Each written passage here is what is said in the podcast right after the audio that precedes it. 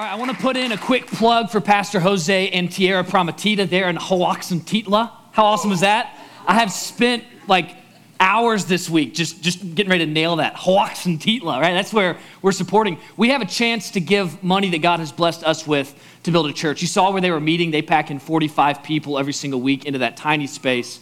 And as we are able to bless them and help them grow and build a new building, God's going to bring more people to them. And so we want to help grow God's kingdom through the, the money He's given us. So you might be in this place where it's going to be a stretch for you to take $20 and give it to them. But you know what? Do it.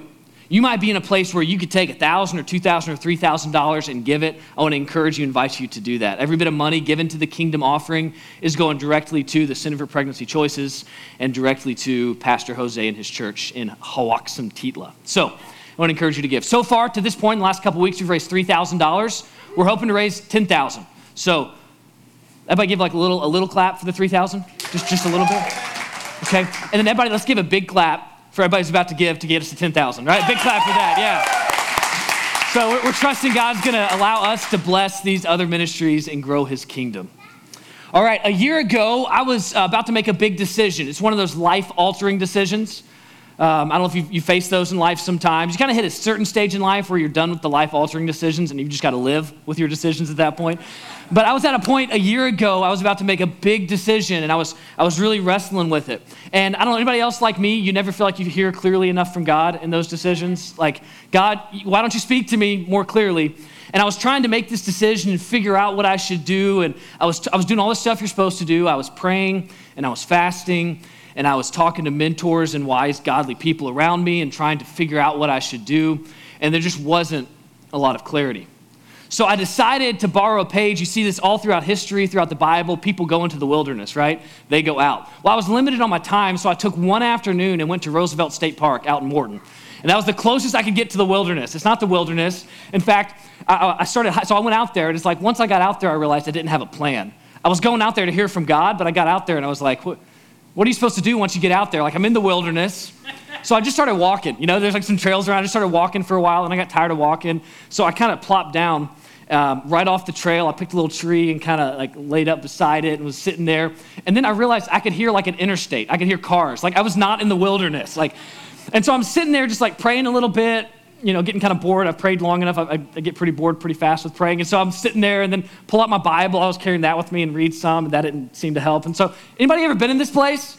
Like, God, speak to me. I feel like I'm doing the, the Bible Jesus y praying thing, and there's nothing happening. And so I sit there, and eventually I get so comfortable and I'm so close to the Lord, I just fall asleep. You know, that's just all it is. And then I get woken up because there's a gunshot in the distance, because even though this is a state park, there's other private land not far away, and people are hunting. And then I start thinking, I'm trying to hear from God right now, I start thinking, man, I should have worn like an orange vest so no one shoots me thinking I'm a deer. And then I start thinking, man, this whole decision could just not be a problem if someone did accidentally shoot me thinking I'm a deer. And this is where I'm at trying to hear from God. Does this sound familiar to anybody? Like, have you been this place before? It's like, God, I believe you're real. I believe you can speak. I know you have spoken in the past. I feel like you've spoken to me before, but I got nothing. Nothing. And so I walked around some more, said hey to some people. There's a church having a little revival out there. Pretty, pretty exciting stuff out there. I walked, that wasn't helpful though. And kept walking around and eventually got in my car and left with zero clarity. And then I went to Chick fil A, and then God spoke to me just through the Chick fil A. Not about where I was supposed to go, but about the Chick fil A. That was really good. And that was my experience trying to hear from God. And I feel like often in my life, I've been at that place God, I want to hear from you. I need to hear from you. And all I'm getting is a gunshot in the distance and some cars driving on the interstate.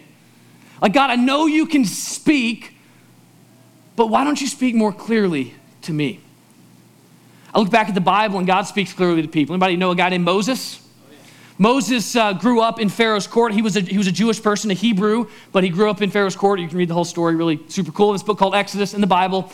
And he eventually gets to this point where he's living, uh, he's a shepherd, he's out in the wilderness, and God speaks to him and says, Hey, I want you to go and save my people out of Egypt, bring them out, lead them in an exodus from Egypt. And so he goes real fast. You might not have followed the timeline if you've read the story before. Moses was 80 years old when God called him to this. So don't ever think because you're, you know, you, you hit 30 that, that your life's gone too far and, and God can't still do something with you. Don't think because you hit 60 or 70 or 80 that like you're too far from God doing something new and fresh in your life. God's a God who's calling a lady in her 90s to, to have a child that's going to lead to a great nation. God's the God who calls a guy in his 80s to go. Jesus didn't even get started with his ministry till he was 30. Like God calls people, and it's not always on our timeline. And so God called Moses to go and lead the people out of Egypt. And so you probably know this story. If you've seen The Prince of Egypt, you know this story, right? Deliver us. Dum, dum. Like it's such a beautiful. Right? So, so he goes to Egypt and God does these miracles 10 amazing miracles. And we still believe today that God does miracles and he heals people and his power is still at work.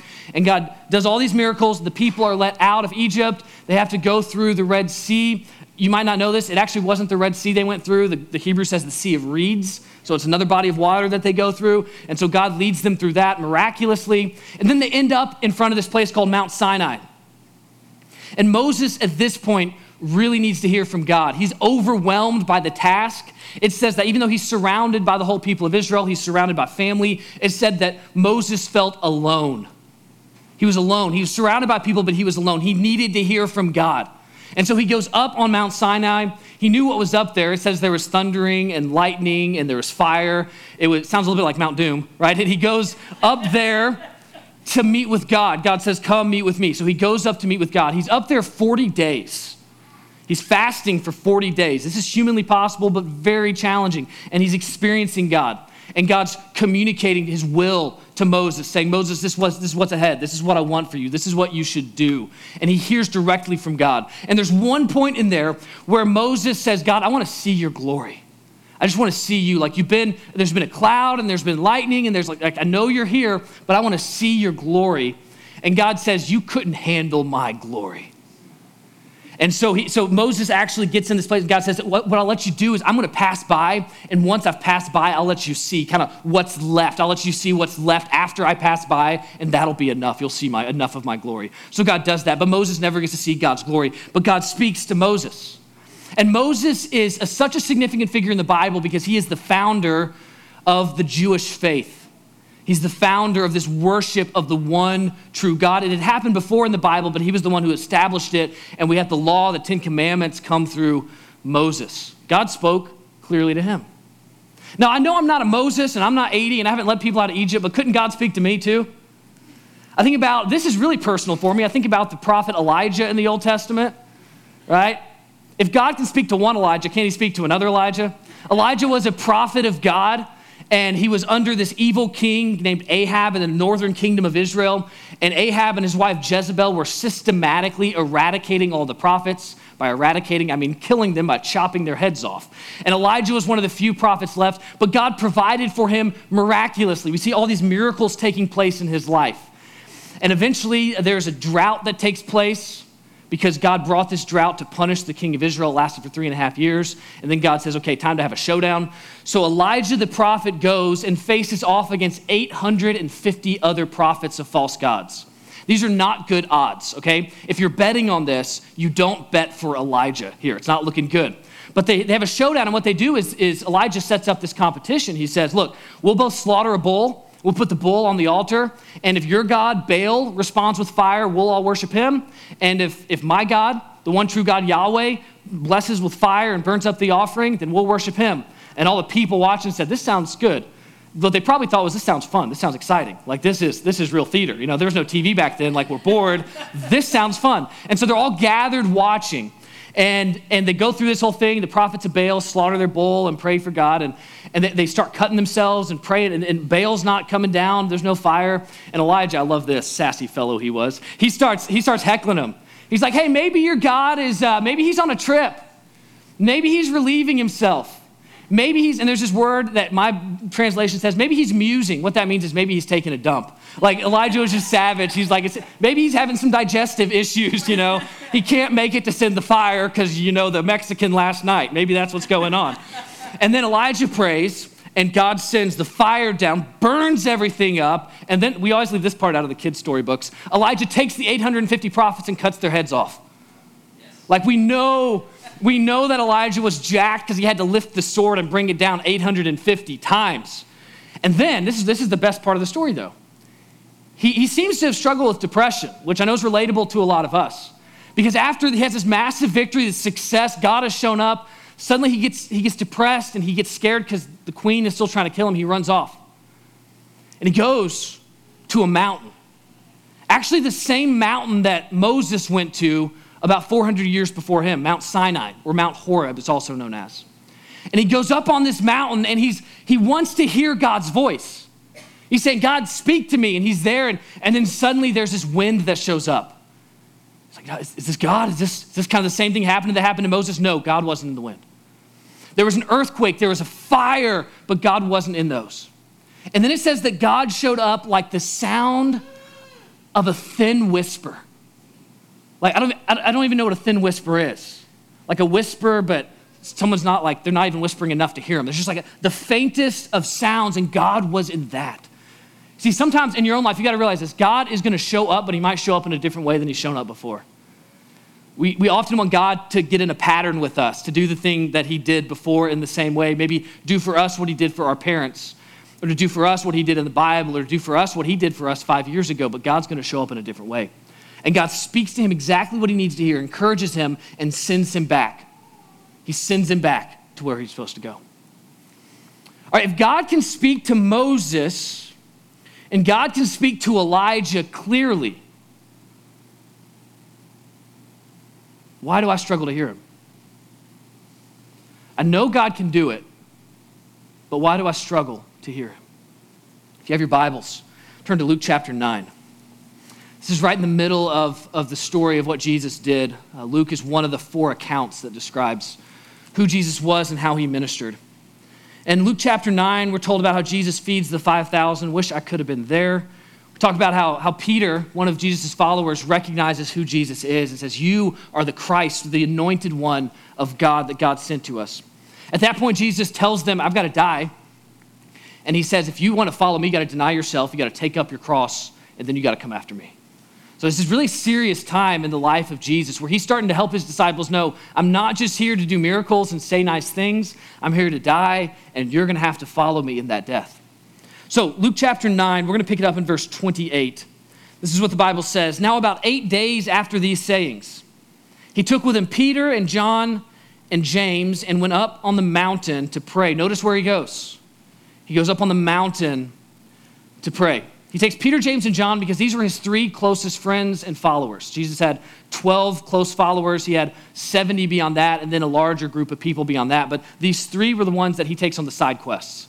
These are the ones that go on the side trips when there's a, he needs a little extra, you know, a little extra support when he's off to do something. Takes these three guys. He wants them to see and to encounter what he's about to what's about to happen. And he's there praying. Verse 29. And as he was praying, now notice that this is God in the flesh speaking to his Father right? He's fully God and fully human, and he's praying. And, and notice that something good happens even to God in the flesh while he's praying.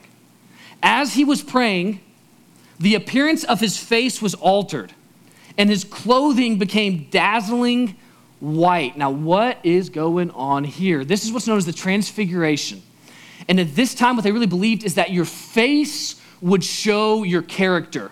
Your character would come through your face. And so, Jesus, what we're seeing here is a picture of who he really is coming out. That somehow his, his disciples noticed that his face was changed, it was shining, and, and they could see who he really was. His, his clothes changed, and they were shining as well. They were white. And what's happening is the disciples. They know Jesus as he is on earth, but they're getting a picture into who he really is at his character. He is the Son of God. And so they're getting this picture into who he really is. And what happens next is even more interesting. Behold, verse 30, two men were talking with him. Who were they? Moses and Elijah, who appeared in glory and spoke of his departure, which he was about to accomplish at Jerusalem. So the disciples are there. Two, people, two men show up. And I love, like, how in the world did the disciples know who these were? Like Moses lived 1,300 years before Jesus did. Elijah lived 900 years before Jesus did. And somehow the disciples are like, oh, those are our two homies, like Elijah and, and Moses. They, like, they knew, they'd watched enough of the previous episodes, right? They knew, like, this is like these recurring characters coming back in 1,300 years later. I can imagine they just had, like, hello, my name is, you know, hello, my name's Moses. And they're like, oh, that's, that's the one. Okay, we get it. But they, they somehow know who these people are. And Moses and Elijah are there. Now, notice this Moses and Elijah both went on Mount Sinai to seek God at pivotal times for their nation. This time, like for, for, for Moses, it was this nation's not formed yet. God wants to create his own people, and that was what happened. So Moses was the great former of, like, he formed the, the faith of Israel. But Elijah was different. When Elijah came on, the reason Elijah was so significant is because the faith, worship of the one true God, was about to die out. It was gone. You ever feel like that? You look around, you like wonder, like, God, like, what, what are you doing here? Because it seems like fewer and fewer people are genuinely following you. Elijah was facing that. And so there's this massive move. So both of them had to hear from God on a mountain at a really significant time. This is how we know it's significant. If you look throughout the whole Bible, sometimes we think the whole Bible's filled with miracles. It's not. There's a few specific times of this outbreak of miracles happening. One of the times is the time of Moses. You have all these miracles taking place in Egypt to free the people. Another time is the time of Elijah and his, his follower, his disciple Elisha. It's really confusing, right? God, why did you do that? Like, why did you do that to us? Elijah and Elisha has made so much confusion in this world as a guy named Elijah. And, and so the, the, there's this time of amazing miracles, outbreak of miracles there. Now, you do see other miracles in the Bible. Those are the two main times until you get to Jesus. So um, let me pull this together for us. Elijah and Moses are there, and they're speaking with Jesus about his upcoming departure. Now, here's where it gets really fun. The word for departure in the Greek is exodus or exodus, or the word exodus, to leave something. Same used in the Greek translation of the Old Testament to talk about the people coming out of Egypt. And so they're speaking to Jesus partially of his death that's about to come up, but his death that is going to lead a new people out of captivity to our sin into all that God has in store for us. This is the third pivotal time in Israel's history when God has become human and is about to lead them. And get this, I love this. Moses and Elijah never got to see God until they saw Jesus on the mountain. Till they were there with Jesus transformed into who he really was. And they were there to speak with him about what he was about to do, what he was about to complete. Because Moses started something with God, Elijah continued something with God, but Jesus, as God, was about to complete what he had started. And so they're all there together. Now, Peter and those who were with him were heavy with sleep. But when they became fully awake, they saw his glory. That is the glory of Jesus. Remember, Moses couldn't see the glory of God. But here, they're getting to see the glory of God in the flesh. And they saw the two men who were with them. And as the men were parting from him, Peter said to Jesus, Master, it's good that we're here. Let us make three tents one for you, one for Moses, one for Elijah, not knowing what he said. Now, probably why he said this is because he wanted to continue this moment. It's not every day you get to hang out with like God in the flesh, 1300 year old prophet, 900 year old prophet, right? That's not every day. He wants to extend this time. It seems like what's going on here. As he was saying these things, the cloud came and overshadowed them, and a voice, and they were afraid as they entered the cloud. Then a voice came out of the cloud saying, This is my son, my chosen one, listen to him. And when the voice had spoken, Jesus was found alone. They kept silent and told no one in those days anything of what they have seen. So the Father speaks, God the Father shows up in this cloud and speaks to them. And he says, This is my son. Jesus is the Son of God. He says, This is my chosen one. You're getting real Neo Anakin vibes on this one, right? What this is a reference to is Isaiah chapter 42, verse 1. Isaiah was an Old Testament prophet, Jewish prophet, and he has a really long book of the Bible, and, and he wrote down all these prophecies that God shared with him. A series of these prophecies are about one who would come who would be a servant of God, a servant of the Lord. And, and we, we, see these prophecies, they apply very directly to Jesus when he came. And in, in Isaiah chapter 42, verse 1, this servant is referred to as the chosen one of God. So here we're seeing this reference tied all the way back to the prophets of this is the chosen one. I prophesied about him hundreds of years ago through Isaiah, and he's here now. He's my son, my chosen one. And then God says, listen to him. When I hear the words listen to him, what I think of is listen to him. What someone who was a Jewish person would have heard when they heard the words listen to him is they would have thought back. I know this sounds crazy, but they would have. Moses, right, who, who's just appeared here with Jesus, back in Deuteronomy chapter 18, verse 15 says, There's gonna be someone who comes after me, another prophet. And the Jews had looked forward to this other prophet coming. They didn't think it was one of the other Old Testament prophets. They were looking forward to this prophet who would come, who would truly speak God's word to them. And, and in there, back in Deuteronomy chapter 18, Moses says, Listen to him. And so, so right, right here, when they hear this, they know this is not just God's son, God's chosen one. This is the prophet who's going to share with us what God has for us. We should listen to him. It sounds pretty easy until you realize how bad of a listener you are. I realized two, two times I realized how bad of a listener I am. One is when I'm talking with someone who has a lot to say, just without stopping. You know what I'm saying? Most men here can understand what I'm saying when I say this. Uh, and women too. Let's and women too. a lot. To, their, sometimes someone has a lot to say, and it's just it's just a lot to soak up. They've done studies where, for husbands, they they actually tune out because it triggers the same part in their mind as a beautiful song does when the woman speaks. So it's just like men are so enraptured by this song. it's hard to listen sometimes. That's true.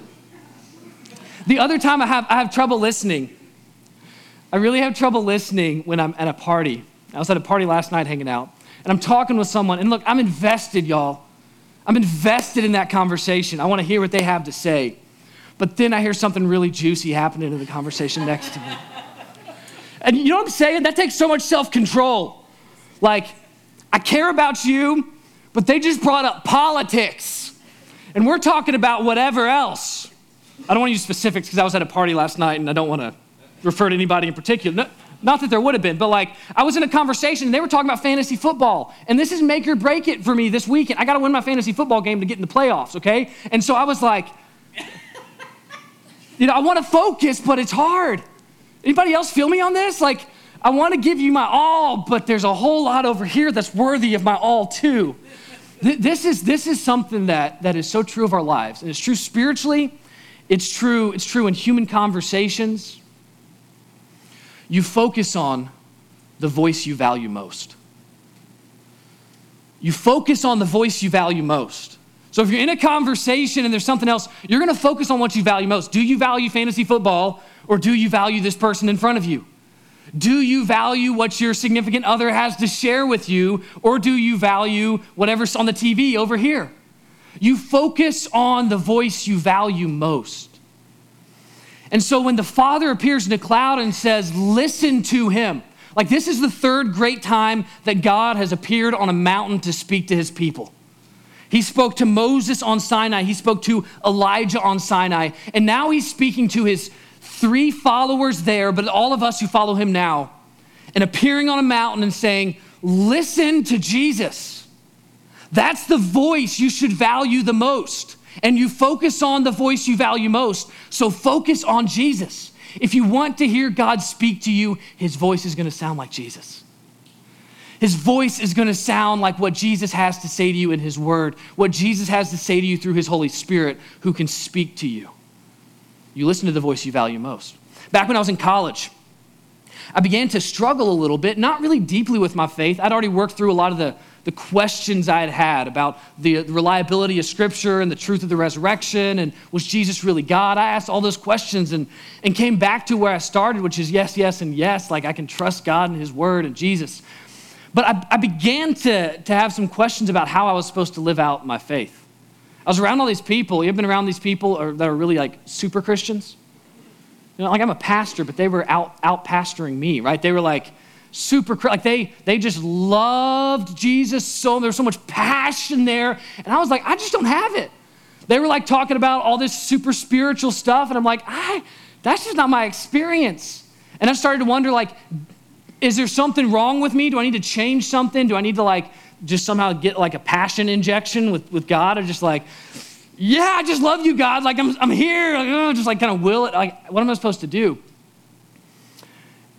and then I realized that a lot of the things that people want to focus on aren't necessarily the things that Jesus said. And I actually began to go back like to what Jesus said in Matthew chapter 5 and what's known as the Beatitudes, like blessed are the poor in spirit, for theirs is the kingdom of heaven. Blessed are those who mourn, for they will be comforted. Blessed are the meek, for they will inherit the earth. Blessed are the pure in heart, for they'll, they'll see God. And I realized that the voice of Jesus could cut through the clutter of a lot of other things. I think there's somebody here right now, and probably a lot of us here right now. We've got some clutter and chaos around us. Maybe we've drifted from the Lord, or just in the middle of the confusion, we're not sure what it looks like to follow God. And I want to encourage you right now that the voice of Jesus is the voice you should value most. If you listen to him, he will speak to you. If you listen to what he said in Scripture, he will make things clear. And he may say something in Scripture that does not directly apply, but because you're listening to what he says that is clear, it will make sense of the rest of what you're going through. You focus on the voice you value most. Are you focusing on Jesus' voice? There's a lot of other voices to listen to.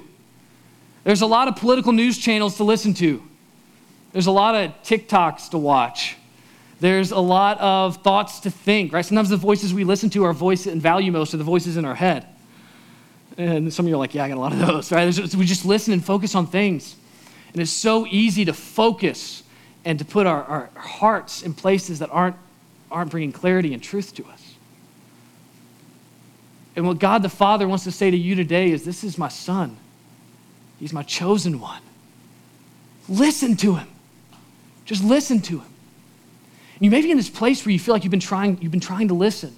You're burnt out, you're frustrated. Like, I just want to encourage you to go back, like read through one of the Gospels and just listen to what Jesus has to say, the kind of life he presents.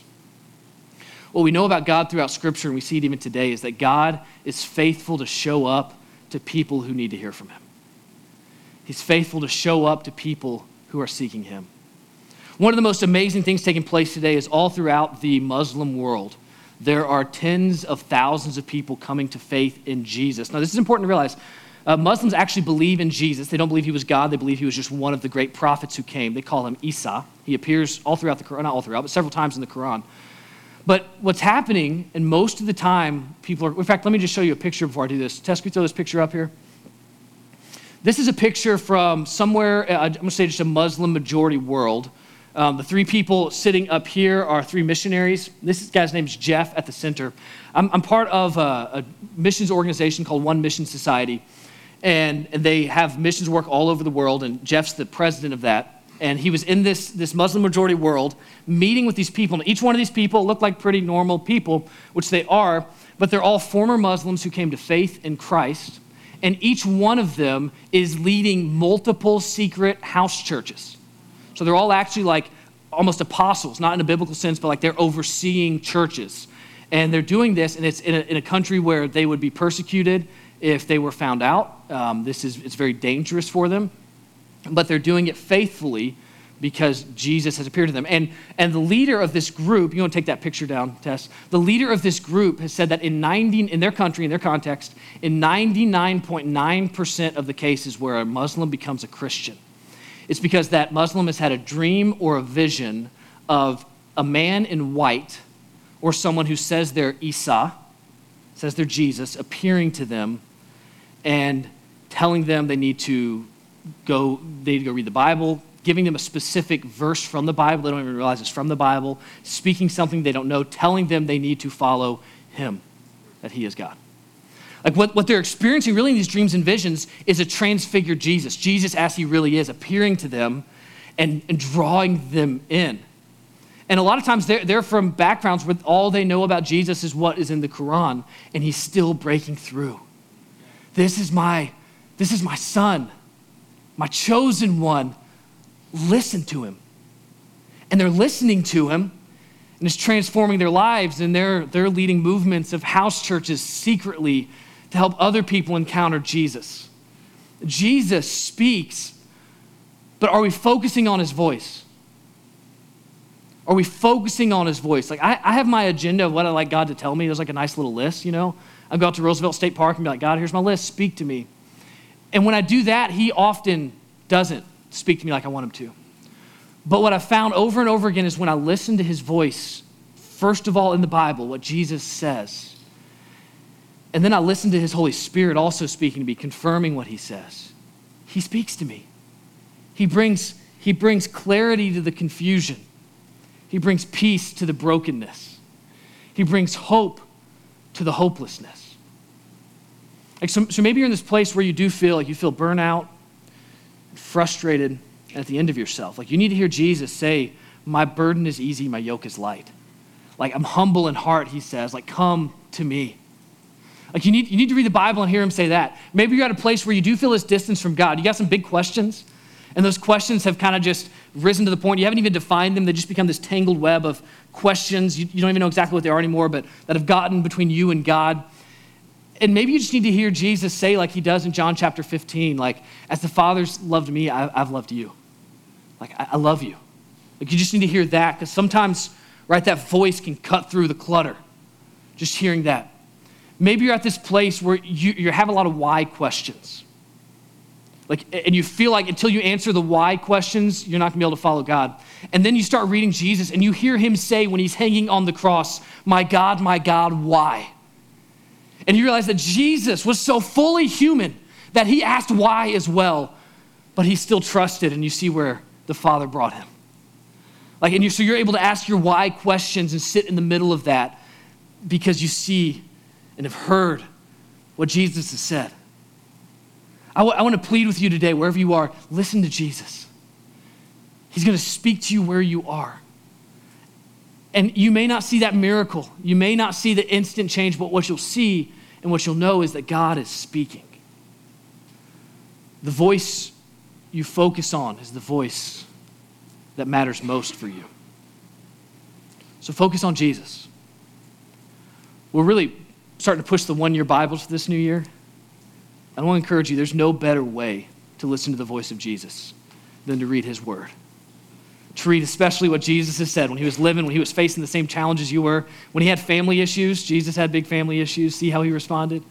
When he was frustrated by the idiots around him, you have idiots around you, like, and you saw he saw how he responds, you know how to respond. When you're going through challenges, when you're suffering, when you're in pain, listen to the words of Jesus.